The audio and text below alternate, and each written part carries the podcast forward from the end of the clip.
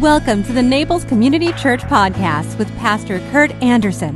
Thank you for joining us today. We hope you find this sermon inspires you, builds your faith, and gives you perspective to see God moving in your life. We trust God has great things in store for you. Enjoy today's message. Well, as we as we go to prayer, we certainly have a lot that has been heavy on our hearts, not just what's going on in the life of our church when we have a dear brother who's fighting cancer in Texas, Brian Vale, but also as we we sort of hold on for dear life as people try to get out of Afghanistan. And the, the deaths of so many because of a suicide bomber and, and so many aspects of that that seem to put not just our people, but the Afghan people who have been helping us for the last 20 years in harm's way and, and women who've done things so horrible as teaching yoga classes and educating their children. Uh, the, the reality of what's going on won't be fully known probably for months, but it is a frightening development, and we have to keep that entire situation in our prayers. As we must for the people of Haiti, it's interesting how quickly the tragedy in a place like Haiti fades from the news broadcasts. And yet, those people continue to struggle for months and sometimes years after an earthquake followed by a trop- tropical storm. And of course, we have that storm now approaching the Louisiana coast. And so we, we remember these, these dear people. Even as we rejoice and give thanks for people like, you know, Bruce and, and Glenna and their their love together and their love for so many people in this community, and for Rich and Chris and the tremendous celebration that they had up north. And it's, it's really kind of stunning how, once again, I mean, we knew this after Vietnam, how those who came back were not accepted well. Some of that respect for veterans is beginning to drain away, and, and we need to do what we must to make sure we stay thankful for those people who've put their lives on the line and risked everything. So we have to continue to pray, hold up our nation, and hold up one another in prayer. Let's, let's do so together now.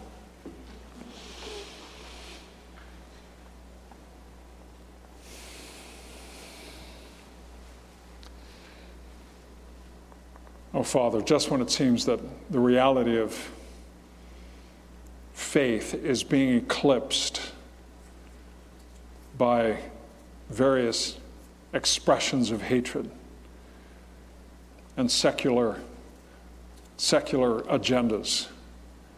When it seems that faith is being eclipsed by various narratives, both on the left and on the right.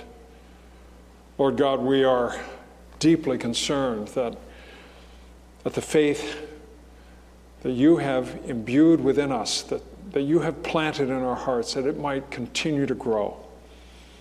Remind us, O oh Lord, that, that your body has always been a minority in cultures. And sometimes the, the church has done its, its greatest work when it was under the greatest pressure.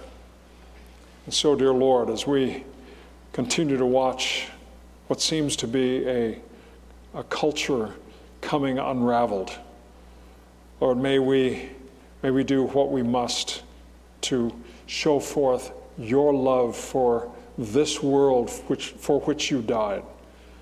May we labor that, that we might do the right thing in all the relationships that we have, that we might not give way to bitterness and hatred, but love our way through and support one another, maintaining a, a humility and a humor that allows us to continue to reflect your love and your presence in whatever context we find ourselves. So, Father, I, I pray that you would also keep your church alive, that your church might continue to be the, the witness to the reality of your sovereign care over ours and all nations, that you are Lord of all, and that is not just talk that is the, an established reality. That though only partially seen, it will one day be seen by all flesh together. But until that day, O Lord, we, as your body, as your blood, as your presence in this world, that we might rightly reflect the nature of Christ wherever we are and to whomever we meet. Thank you, O Lord, that you would trust us, that you would not only give us our, our freedom, you would give us our responsibility, that our, our faith carries the responsibility to, to care for one another and watch out for one another, to do the best we can both with ourselves and with our brothers and sisters, so that we might always be a place where people know that they can come, where they can be heard, where they can be safe, where they can express their thoughts, their struggles, their opinions, whatever it may be, but that your church would be the embracing center so that people might know of the love that, that, that redeems through all of life's circumstances. Lord God, we continue to pray for our people who are struggling with health. We have so many. We pray for those who are in positions of supporting those who are needing support our caregiving spouses, as well as for those who are in receipt, receipt of that care. And we ask, O oh Lord, that we might be a, an ongoing presence that reaches out, that encourages, prays for, and that, when possible, actually loves and embraces. That we might be the redemptive presence that you intend for this world, but that that presence might be acted out in our relationship with one another. And so, Lord, we, we pray that even as we prepare ourselves to receive your body and blood, that we might understand the receipt of holy food and drink is the acceptance of your Son into our hearts and lives. And it is in his name that we pray. Amen. And we worship God with our offerings to Him.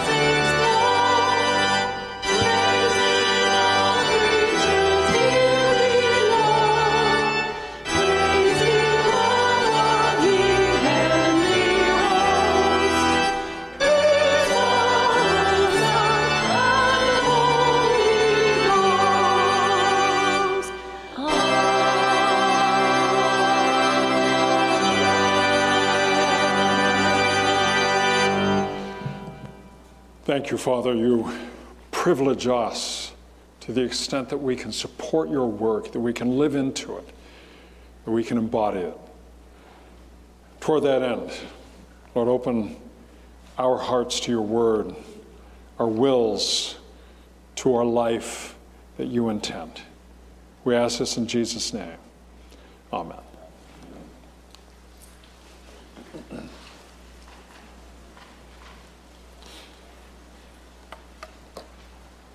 Well, the story of Jesus feeding the multitude is an inflection point in his ministry. It demonstrates how profoundly radical and unexpected was his presence.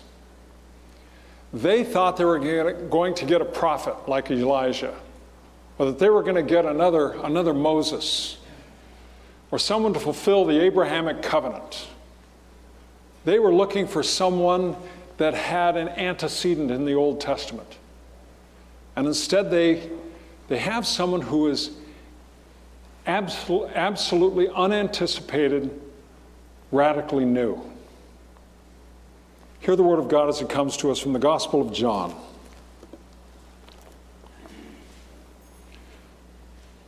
Jesus crossed over to the far side of the Sea of Galilee, also known as the Sea of Tiberias. A huge crowd kept following him wherever he went because he saw, they saw his miraculous signs as he healed the sick. Then Jesus climbed a hill and sat down with his disciples around him. Jesus soon saw a huge crowd of people coming to look for him. Turning to Philip, he asked, Where can we buy bread for, to feed all these people?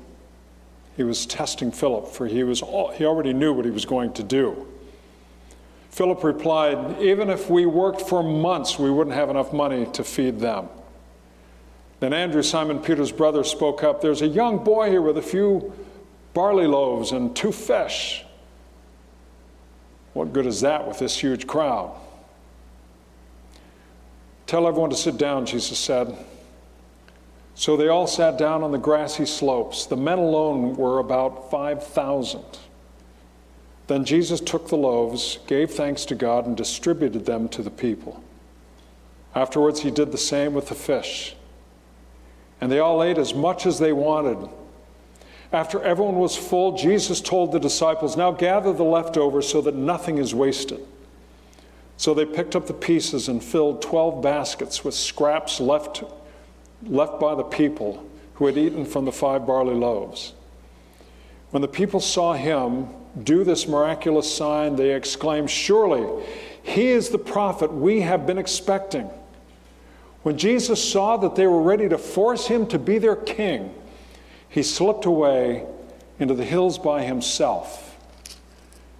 And after that, Jesus left and he actually walked on water.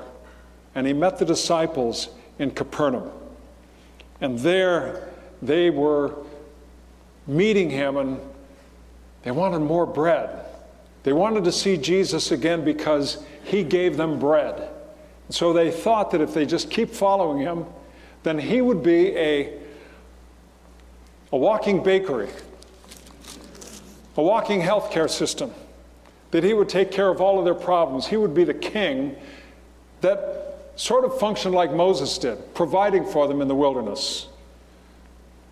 Then the people began arguing with each other about what Jesus meant because he told them that he must that they must take him and consume him not just the bread he prov- provides.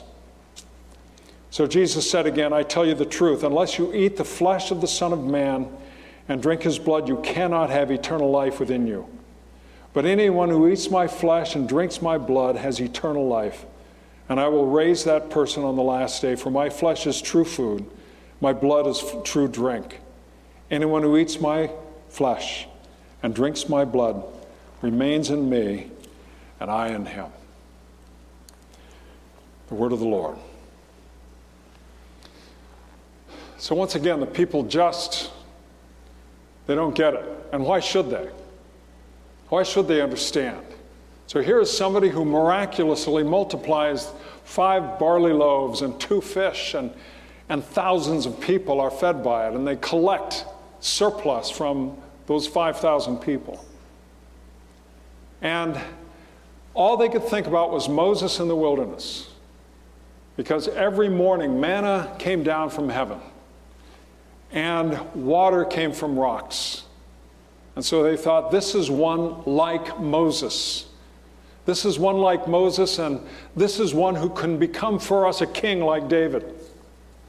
So they looked back and they had those reference points. But for Jesus, they had no, there was no point of reference.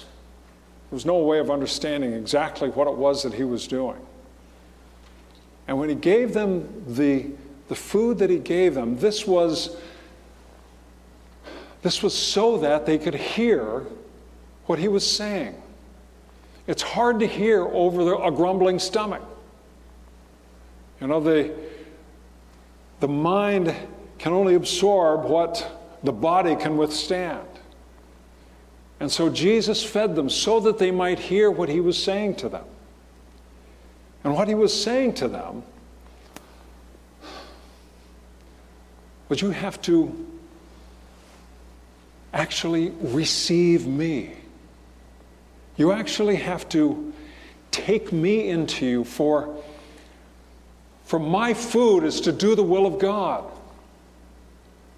My, my food, that which nourishes me, must nourish you. And that is to, to do the will of God. But for them, that was just pious talk. They wanted him to be their king. They, they, they literally tried to force him to be their king. They wanted to seize him. And Jesus slipped away and he went up into the mountains and he he hid there. It's interesting if you've ever read Brothers Karamazov, Ivan, the atheist, argues with Alyosha, his brother, and he says, This is where Jesus blew it. This is where Jesus made his big mistake. He should have allowed them to make him king and set up a first century state of Israel. As he says, He made them free when they wanted to be happy. To be free doesn't mean that necessarily at all that they're going to be happy. They wanted to be happy, they wanted to have their bellies filled, they wanted to have their bodies healed. Because all they can think of is those surface realities of life. They couldn't think of the, the depths of what life is really all about. And what life is really all about is being truly free. And with that freedom, of course, comes responsibility. That if we're free, we are also responsible in our, with our freedom to, to take care of ourselves, to take care of one another. There is no freedom without responsibility. We, however, we just want the freedom. And then the, the human tendency is just then want everything given to us. This is why I believe that, that the, the social gospel of the turn of the 19th century into the, into the 20th century, the social gospel that tried to argue a, a socialist worldview, was desperately wrong. For it was tried in the first century and it was a, it was a miserable failure. Jesus could have gone through and just healed everyone. He could have kept going and just fed everyone. But that was not freedom for the people. That was ultimately a dependence upon one single person, a dependence on, upon Him and Him alone, rather than His distributing himself into the hearts and lives of people so that people might experience their own freedom and their own responsibility and not provide bread just for themselves but for others as well. So the, the point is missed when we look at this simply in the form of our human surface expectations. Then Jesus goes on to say, Take this bread, which is my body, my flesh, and drink this blood. And the people have no idea. What on earth is he talking about? How can this make any sense whatsoever? And, and they really don't know. But Jesus reinforces it. He goes deeper. And he says, You cannot enter the kingdom of God unless you appropriate me fully into your, into your life. Unless I am, I am infused into you and I become a part of your entire system, digestive and otherwise. And so he uses this language that, that they don't understand. And even as I read it, when he says we, we must eat his flesh and drink his blood, it's just, it's hard to take. It's hard to understand. It's hard to appropriate that kind of language. But therein is the mystery, the mystery of what it means to belong to Christ. To belong to Christ means to fully appropriate Him into us, into our hearts and into our lives, to receive Him fully. And, you know, there's a point at which, of course, I, I, um, I, think, I think Catholics have it right in some things. Those of you who are former Catholics, you're, uh, there is no such thing as a former Catholic, pardon me. Uh, uh, but if you're Catholic and are going to our church or some other church, Catholics believe in what's called transfiguration, the, uh, the, the, the transformation of the elements into the actual body and blood of Christ. And that's, of course, a great mystery. And, and yet, there is something to that mystery that they are affirming what is said here in the Gospel of John. And that is that we, we take the body of Christ, and that we take the blood of Christ, and that it is more than just symbolic, which is what our Baptist brothers and sisters say. It's more than just, just a symbolic reality. It, there is something real about this table and about these elements. And the elements of this table, we treat it separately. And just so you know, we take all the leftover juice, wine, and we pour it into the bushes. I take the bread and I either consume it myself or I give it to the ducks out back. I don't throw it away. It's been set aside. There's enough mystery about this table that I take it seriously. I take my Catholic brothers and sisters seriously and my Baptist brothers and sisters seriously and others. I take it seriously because we do not know what this really means. We only know what it signifies. What it signifies is God's gift of His Son to us, and that we take it in. And what that means remains beyond our grasp. But what I will say is that this is God's love language. You've heard that term love language. There's a great scene in what is my my, I think my favorite ever series, Heartland. If you haven't seen it, it's, so good, it's so touching, and it's clean and it's fun, it's family.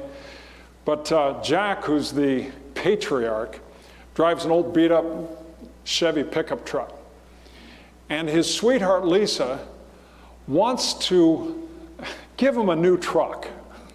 So she goes out and buys him a brand new truck. And it's her love language to him. And he drives it a little bit. And then at one point he gets out and slams the door and says, I hate this thing. they take it back to the store and he continues to drive his old truck. But what did she learn? Even though it was love language to him, he didn't have the capacity to understand it. And so the language had to be adapted and adjusted so that he could receive the love that, from this woman who ultimately became his wife. And that's how love is. That's how our love is with one another. I know Bruce and Glenna, in their years, 69 years together, have learned to love one another. And part of what we have to do is learn to receive what God has given to us, His love language to us, His gifts to us. Because we may not get it. We may say, I, you know, I, I don't like church. I don't like this stuff. But it's the way God loves us.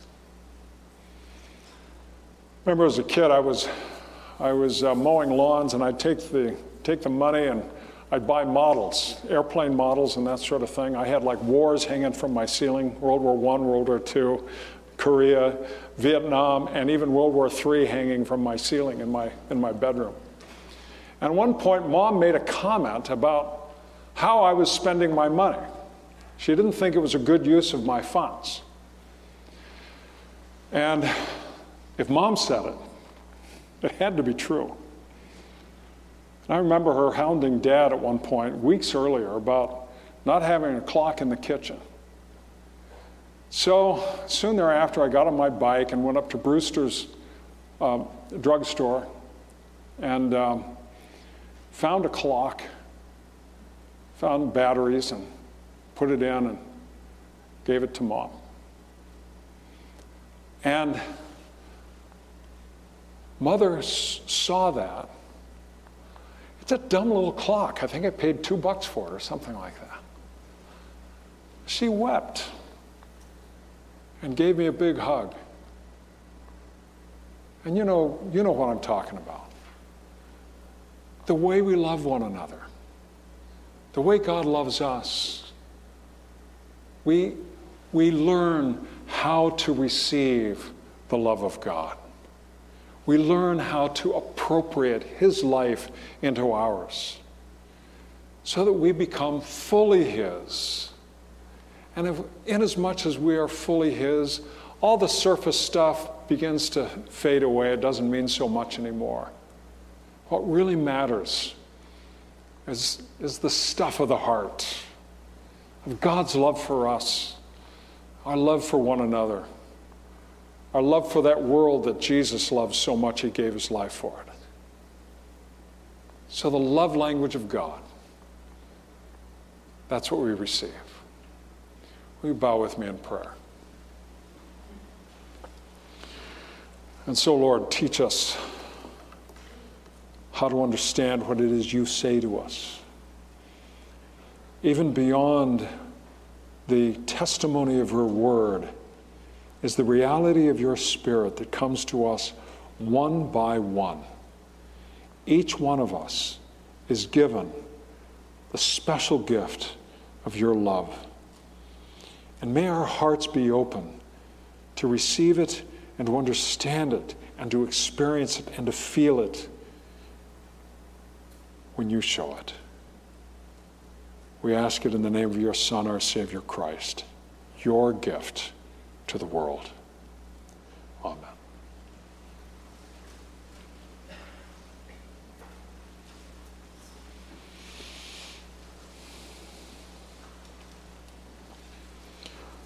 On the night that our Lord was betrayed, when he had given thanks, he took bread and he broke it.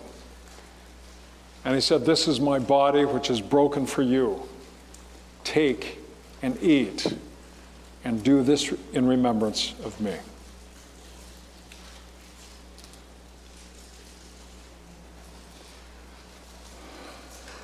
Receive now the body, the flesh of Christ Himself.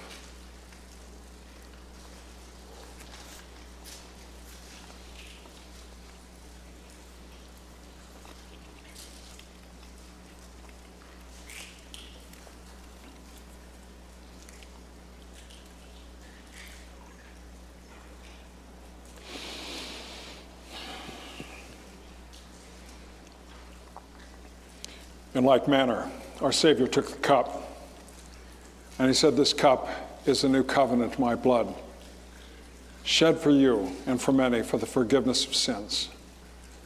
As often as you eat this bread and drink this cup, you show forth my death until I come again. the cup of our Savior Christ.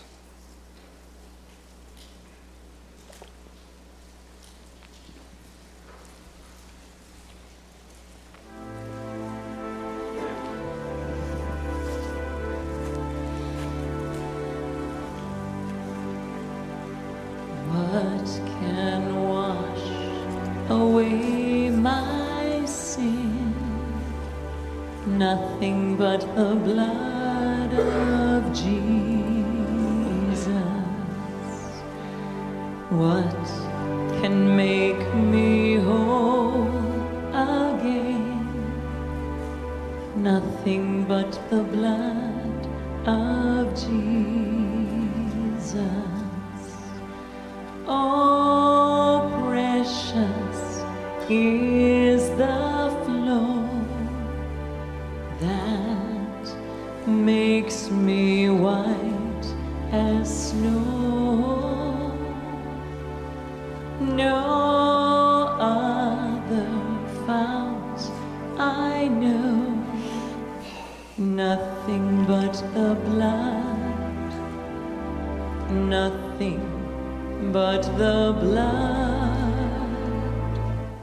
Nothing but the blood of Jesus.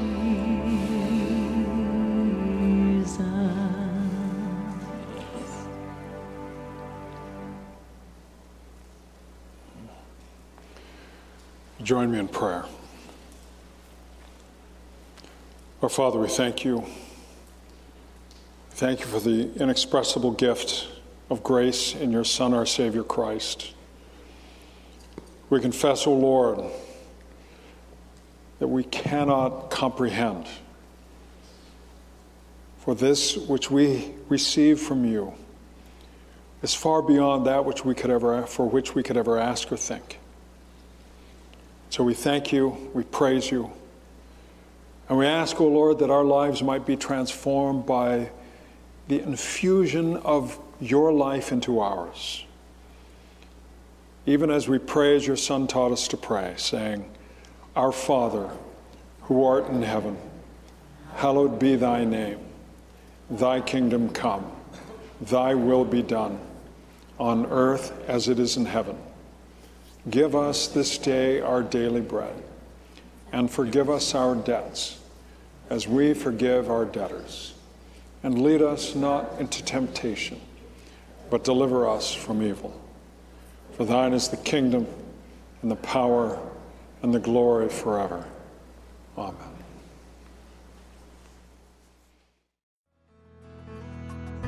If you enjoyed today's podcast, there are a few things you can do. Be sure to subscribe, rate, and review this podcast. For more information, you can visit us online at www.naplescommunitychurch.org. If you happen to be visiting Naples, please drop in for our Sunday service at 10 a.m. We'd love to meet you. Thanks again for joining us. Have a fabulous day.